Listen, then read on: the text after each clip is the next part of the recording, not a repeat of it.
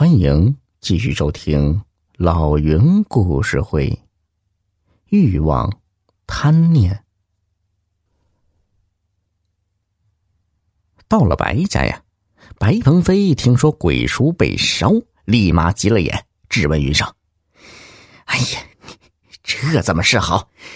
我那可是花了三百万买的，如果不是看在你舅舅的份上，我才不会让你们把鬼叔带回家去的。舅舅赶紧递上镯子说：哎，老白，您先别着急，呃，我这是上好的和田籽料，家传的，呃，您先收下，这事呢，我们再做计较。白鹏飞看了看镯子，对云上说：我看这样吧，我们熟人生处，鬼叔烧了不能复原，那三百万断不能少。我给你半个月的时间，不然我们只能法庭上见。云上垂头丧气的回到家，这才知道马三儿竟然失踪了。听说一幅字要赔三百万，云上老婆小兰顿时瘫倒在地上，嚎啕大哭。这些日子，云上夫妻四处奔波，东挪西凑，眼看约定的日子快到了，才凑了不到一百万，夫妻俩几乎一夜白头。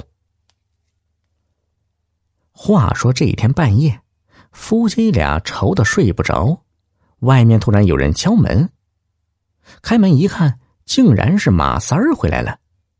云上一把拉住他问道：孩子，这些日子你都去哪儿了呀？马三儿挣脱了云上，在那里嘟嘟囔囔地说要写字。小兰没好气地说：写什么写呀、啊、我们真是被你给害惨了呀。马三在那里不知所措，云上埋怨老婆：哎呀，他是个孩子，他知道什么，你说他干嘛呀？说着云上取来笔墨纸砚，哄马三写字儿。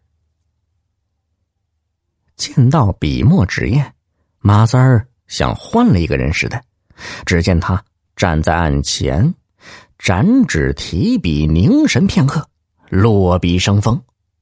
不过眨眼之间，一幅苏字大江东去，四时中轴，便一挥而就。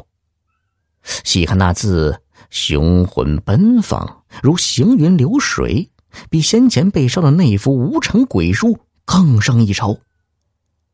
云上两口子看得目瞪口呆，等回过神来，再去找马三儿，已经不见了踪影。云上和小兰商量，明天就带这幅字去见白鹏飞。第二天一早，云上拿上字进城，直奔舅舅店里。舅舅见过字后惊诧不已，连呼神奇，便赶紧带云上去见白鹏飞。听说云上没凑够钱，白鹏飞眼睛一瞪说：那怎么行？难不成我们真要上法庭吗？云上忐忑不安的拿出马三的那幅字，递给白鹏飞说：哎，要不您看看这幅字呢？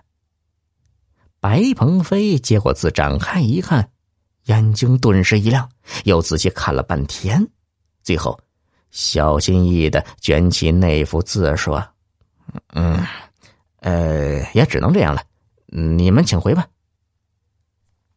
云上见白鹏飞没有再提赔偿的事，心里的一块石头才落了地呀。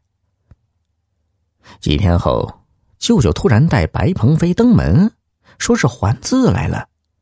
一问才知道，白鹏飞那天将鬼书拿回去，小心翼翼地锁在书橱里，没想到书房里半夜起火，白鹏飞的半生积蓄毁于一炬，偏偏就留下了那只书橱，这幅字完好无损。